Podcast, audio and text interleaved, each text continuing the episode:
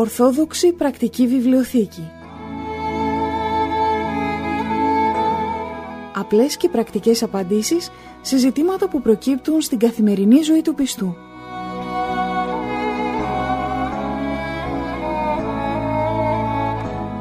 Στις απορίες μας απαντά ο Αρχιμανδρίτης Πατυρνικάνορ Παπα-Νικολάου, καθηγούμενος της Ιεράς Μονής Αγίας Τριάδος Παρμού Ολύμπου.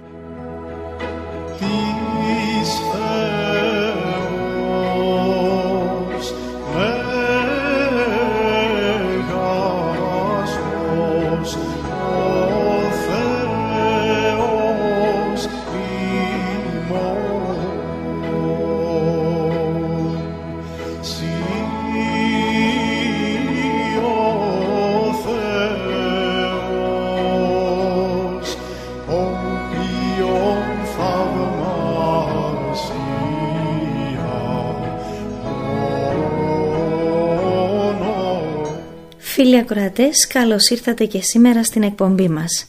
Ορθόδοξη πρακτική βιβλιοθήκη στους δέκτες σας και είμαστε και πάλι κοντά σας με τον πατέρα Νικάνορα Παπα-Νικολάου, πνευματικό της αδελφότητός μας. Πάτερ την ευχή σας. Την ευχή του Κυρίου, αδελφή Αγγελική. Συνεχίζουμε για άλλη μια φορά το θέμα μας. Το θέμα μας η πορεία προς τη Θεία Κοινωνία. Το πιο σημαντικό κομμάτι της πνευματικής μας ζωής θα τολμούσα να πω. Ήδη βρισκόμαστε μέσα στο ναό. Έτσι μείναμε στην ε, τελευταία μας συνάντηση ε, για να δούμε βήμα-βήμα πώς πρέπει να φτάσουμε να κοινωνήσουμε σωστά, καλά προετοιμασμένοι όσο μπορούμε βέβαια ανθρωπίνους και να έχουμε καλύτερα αποτελέσματα, στο πω έτσι, από την συμμετοχή μας ε, στην Θεία Κοινωνία. Βρισκόμαστε μέσα στο ναό και να μας πείτε πλέον ποια είναι η τάξη που πρέπει να ακολουθηθεί ε, για να φτάσουμε πλέον ε, μπροστά στο Άγιο Ποτήριο. Ναι, αδελφή Αγγελική, επειδή η εκπομπή μας ονομάζεται Ορθόδοξη Πρακτική Βιβλιοθήκη και κοιτάμε τα θέματα κυρίως από την πρακτική τους πλευρά, ας δούμε λίγο ε, τα πρακτικά θέματα, λίγο πριν κοινωνήσουμε, ε, πώς φερόμαστε, πώς περπατούμε, πού πηγαίνουμε, πώς κοινωνάμε και όλα αυτά τα οποία και αυτά είναι πολύ βασικά και ουσιαστικά και για τη δική μας την ε, ε, πνευματική κατάσταση που ζούμε εκείνη την στιγμή αλλά και για να μην γίνει κάποια ζημία με το Άγιο Ποτήριο διότι πολλές φορές γίνεται ζημιά εάν οι άνθρωποι είναι λίγο απρόσεκτοι ε, πέφτει κάτω Θεία Κοινωνία και τότε αυτό είναι κάτι το οποίο στεναχωρεί αφάνταστα τον ιερέα ε, τους πιστούς αλλά και ε, αμαρτία είναι να πέσει κάτω στο δάπεδο Θεία Κοινωνία. Ας πάρουμε όμως τα πράγματα με τη σειρά. Λίγο πολύ οι άνθρωποι γνωρίζουν πότε θα βγει το Άγιο Ποτήριο. Ε, λίγο πολύ οι άνθρωποι ξέρουν ποια θα είναι αυτή η στιγμή που θα τους καλέσει ο ιερέας να κοινωνήσουν. Ε, συνεπώς αυτό το οποίο γίνεται και το οποίο το βλέπουμε είναι λίγο πριν βγει το Άγιο Ποτήριο οι άνθρωποι να ετοιμάζονται να φεύγουν από τη θέση τους και να πηγαίνουν προς την ωραία πύλη και εκεί να στέκονται στην σειρά τους για να κοινωνήσουν. Το ότι βγαίνουν από τη θέση τους λίγο πριν αυτό εν μέρει είναι καλό διότι ε, δεν θα ήταν καλό μόλις βγει το Άγιο Ποτήριο να τρέξουν όλοι και να υπάρξει ένας ε, συνοστισμός και μία ε, ακαταστασία την ώρα που θα βγει το Άγιο Ποτήριο. Συνεπώς λίγο πριν βγει το Άγιο Ποτήριο ο πιστός ο οποίος πρόκειται να κοινωνήσει βγαίνει σιγά σιγά από τη θέση του προχωράει μπροστά αν έχει ήδη σχηματιστεί κάποια σειρά ε, πηγαίνει στη σειρά του και περιμένει υπομονετικά πότε θα βγει ο ιερέας να πει το μεταφόβου αυτό βέβαια να το κάνει με αυτήν την σκέψη για να μην δημιουργηθεί αταξία την ώρα που θα πει ο ιερέας του μεταφόβου και όχι να το κάνει για να προλάβει να κοινωνήσει πρώτος. Διότι πολλοί το κάνουν και με αυτή τη λογική, με αυτό το σκεπτικό. Ε, όταν καταλαβαίνουν ότι θα βγει το Άγιο Ποτήριο πηγαίνουν, στέκονται μπροστά ε, για να κοινωνήσουν πρώτοι και αμέσως μετά να αναχωρήσουν από το ναό χωρίς να περιμένουν να τελειώσει η Θεία Λειτουργία, να ακούσουν το διευχόν και να πάρουν το αντίδωρο από το χέρι του ιερέως. Αυτό το οποίο είναι το σωστό και το καλό να μετακινηθεί ο πιστός με τρόπο ήσυχο, όμορφο να πάει στη σειρά του με την έννοια αυτή που προαναφέραμε και όχι με την έννοια να κοινωνήσει πρώτος. Εκεί στη σειρά που θα καθίσει θα καθίσει στη θέση που θα βρει. Δηλαδή είναι πολλοί οι οποίοι προσπαθούν να ε, περάσουν μπροστά λέγοντας κάποιες δικαιολογίες ότι εμένα ε, με πονάει η μέση μου, εγώ είμαι γιαγιά, εγώ είμαι παππούς, δεν μπορώ να σταθώ. Ε, όχι ότι δεν υπάρχουν τέτοια προβλήματα αλλά συνήθως είναι δικαιολογίες των ανθρώπων επειδή αδειμονούν και θέλουν να κοινωνήσουν πρώτοι για να τελειώνουν ε, όμως ε, αυτό που πρέπει να γίνεται είναι να πάει κάποιος στη σειρά του. Ούτε βέβαια να φτάσει να κάνει και το αντίθετο γιατί πολλοί θέλοντας να δείξουν ότι είναι καλοί και υπομονετικοί και ταπεινοί τι κάνουν, περιμένουν να σχηματιστεί η σειρά και κάθονται τελευταίοι τελείως στο τέλος όχι από ευγένεια αλλά για να δείξουν πάλι στους ανθρώπους ότι είναι καλοί και ταπεινοί και ότι δίνουν την σειρά τους. Και αυτό δεν είναι καλό. Όταν θα σηκωθεί ο πιστός από τη θέση του και θα πάει να πιάσει την ε, σειρά για να κοινωνήσει. Οπουδήποτε έχει φτάσει εκεί θα σταθεί και όταν θα αρχίσει η Θεία Κοινωνία σιγά σιγά θα προχωράει για να κοινωνήσει. Αυτό που γίνεται πολλές φορές είναι μία ταξία μπροστά στο Άγιο Ποτήριο.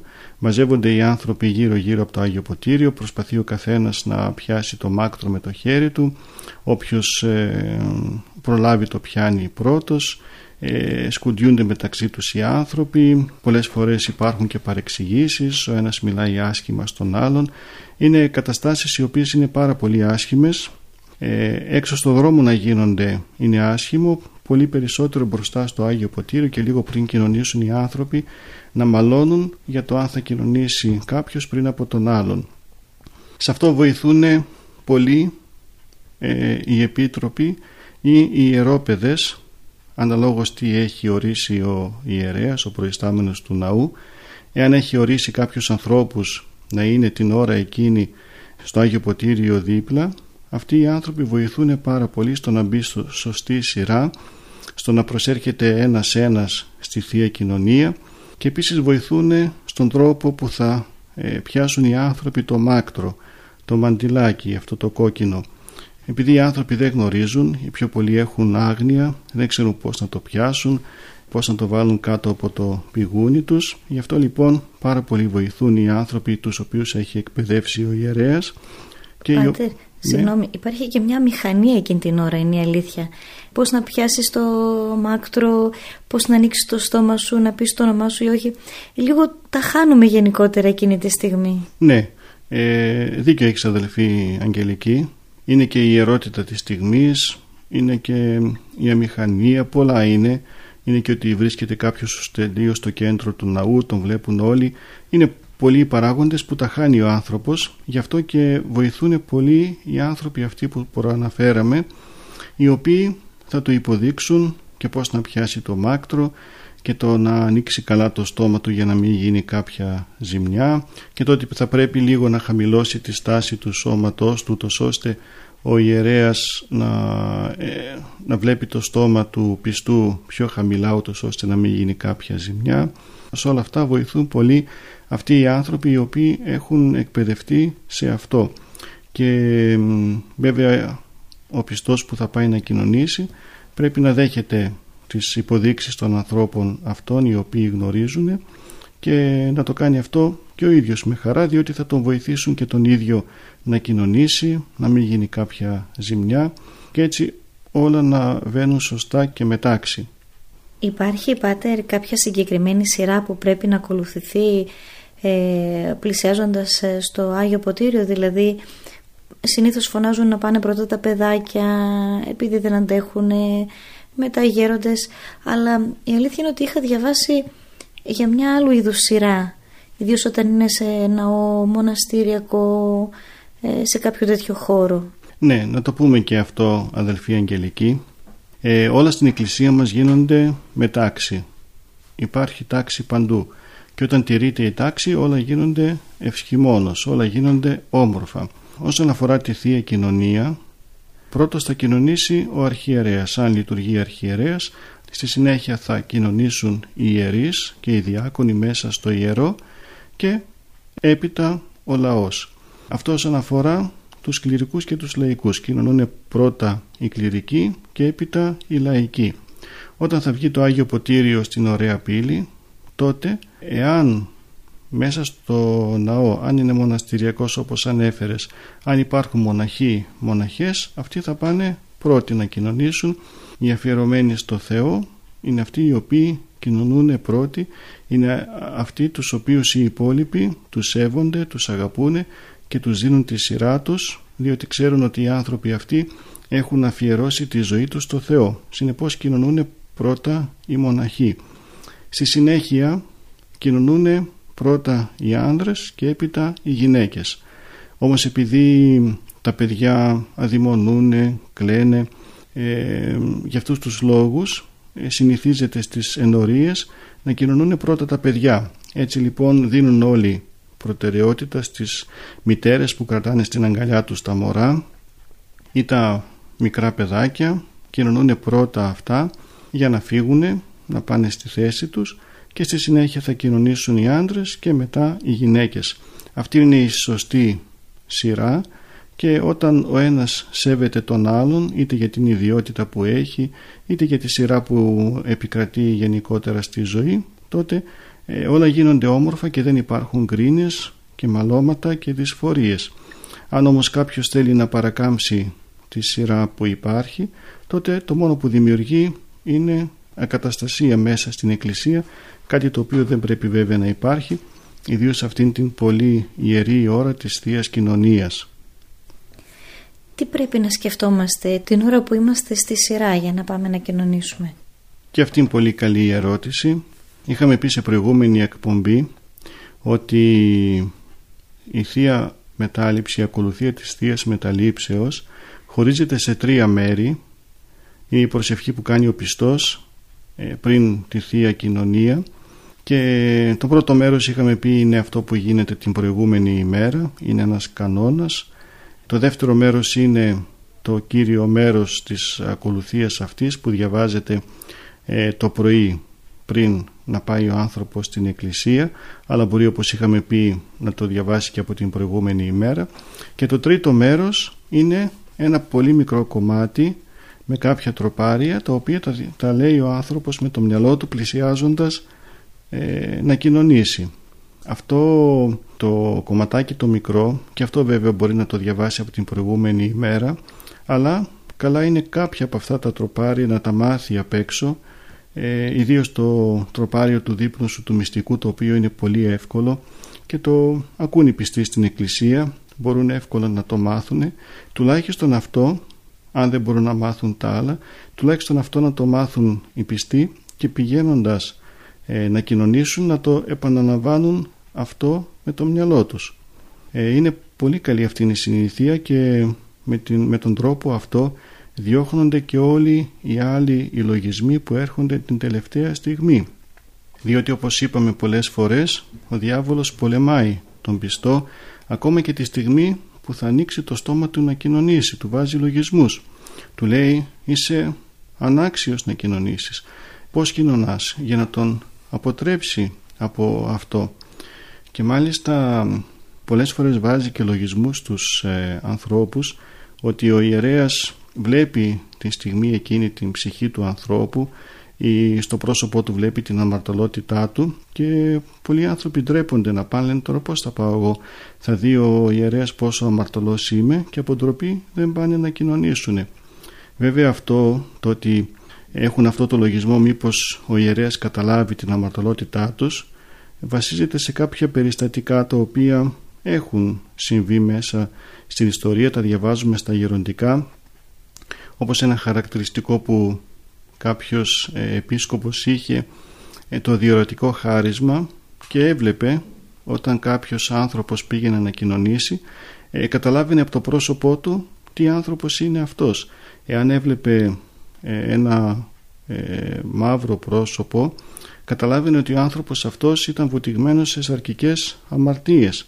Αν έβλεπε το πρόσωπό του, στο πρόσωπό του τα μάτια του να, να είναι ε, εξογκωμένα και ερεθισμένα τότε καταλάβαινε ότι ο άνθρωπος αυτός είναι φθονερός, έχει κακία. Και αντίθετα αν έβλεπε ένα ηλαρό πρόσωπο, ένα χαρούμενο και φωτεινό πρόσωπο καταλάβαινε ότι ο άνθρωπος αυτός ήταν άνθρωπος αρετής, άνθρωπος αγνότητος και κοινωνούσε άξια. Και όταν λοιπόν αυτά τα έβλεπε ο επίσκοπος εκείνος στη συνέχεια νουθετούσε τους πιστούς στο πώς να προσέρχονται στη Θεία Κοινωνία.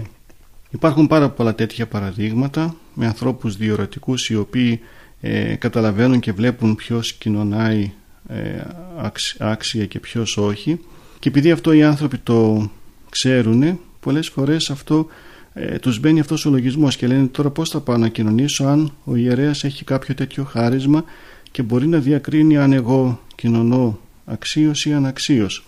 Ε, όσοι λοιπόν έχουν τέτοιους λογισμούς αυτό που θα πρέπει να κάνουν είναι να τα σκεφτούν αυτά όλα πριν ε, προσέρθουν στη Θεία Κοινωνία τις προηγούμενες ημέρες να καθαρίσουν την ψυχή τους από τις αμαρτίες με το μυστήριο της εξομολογήσεως ούτως ώστε όταν θα έρθει αυτή η ώρα να προσέλθουν στο Άγιο Ποτήριο να μην τους πειράζει ο διάβολος με αυτούς τους λογισμούς και τους ε, κάνει να απελπίζουν και να στεναχωριούνται αδίκως.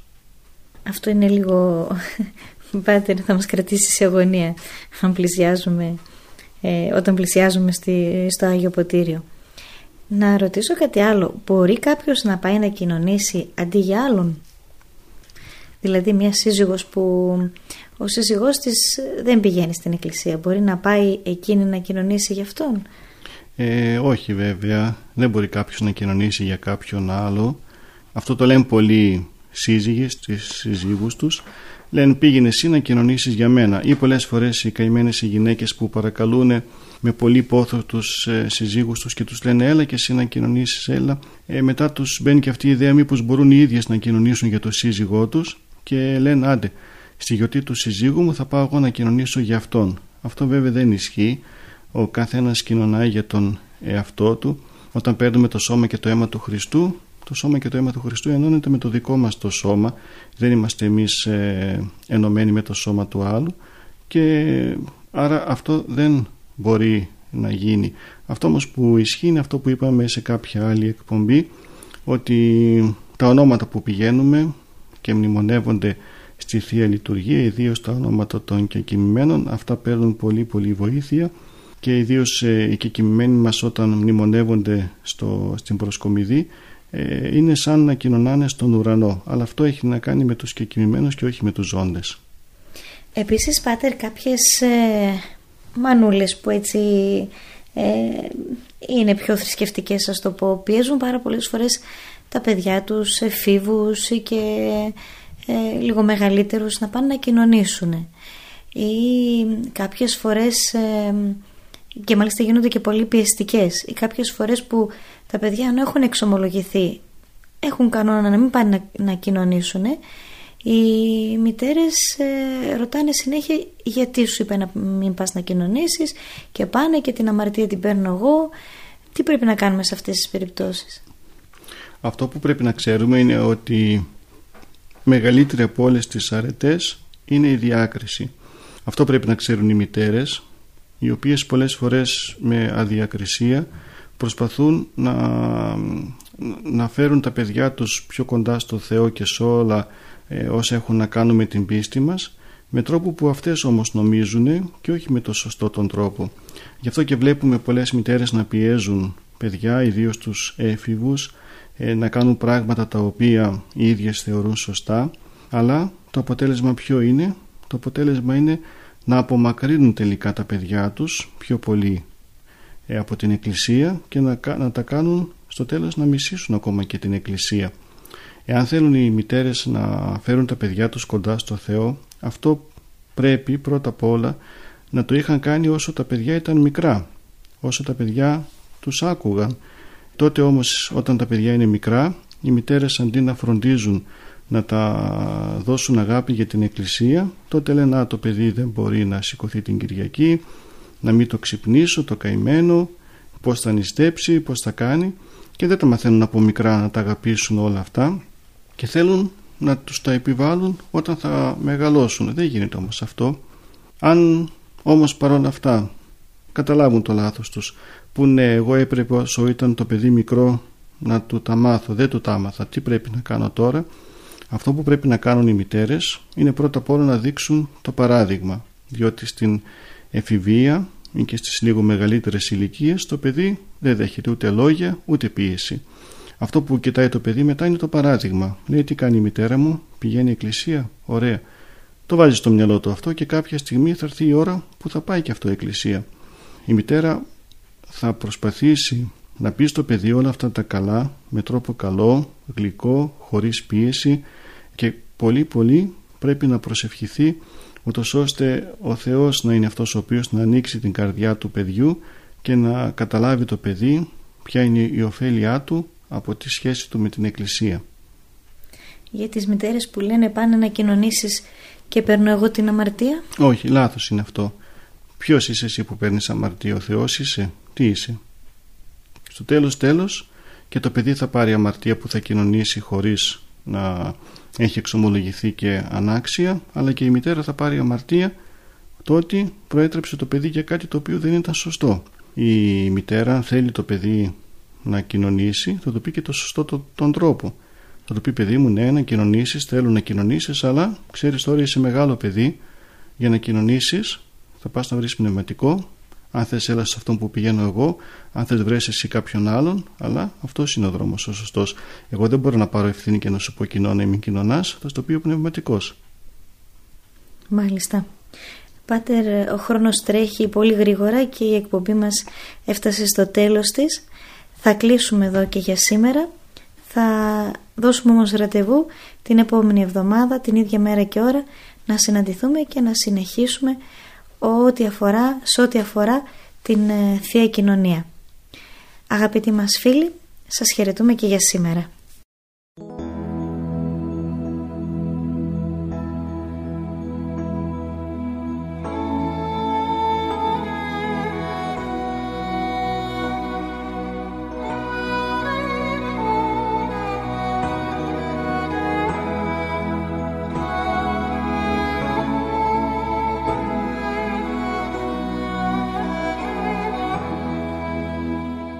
Ορθόδοξη Πρακτική Βιβλιοθήκη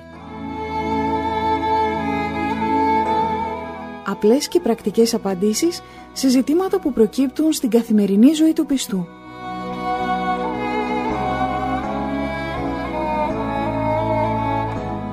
Στις απορίες μας απαντά ο Αρχιμανδρίτης Πατυρνικάνορ Παπα-Νικολάου, καθηγούμενος της Ιεράς Μονής Αγίας Τριάδος Παρμού Ολύμπου.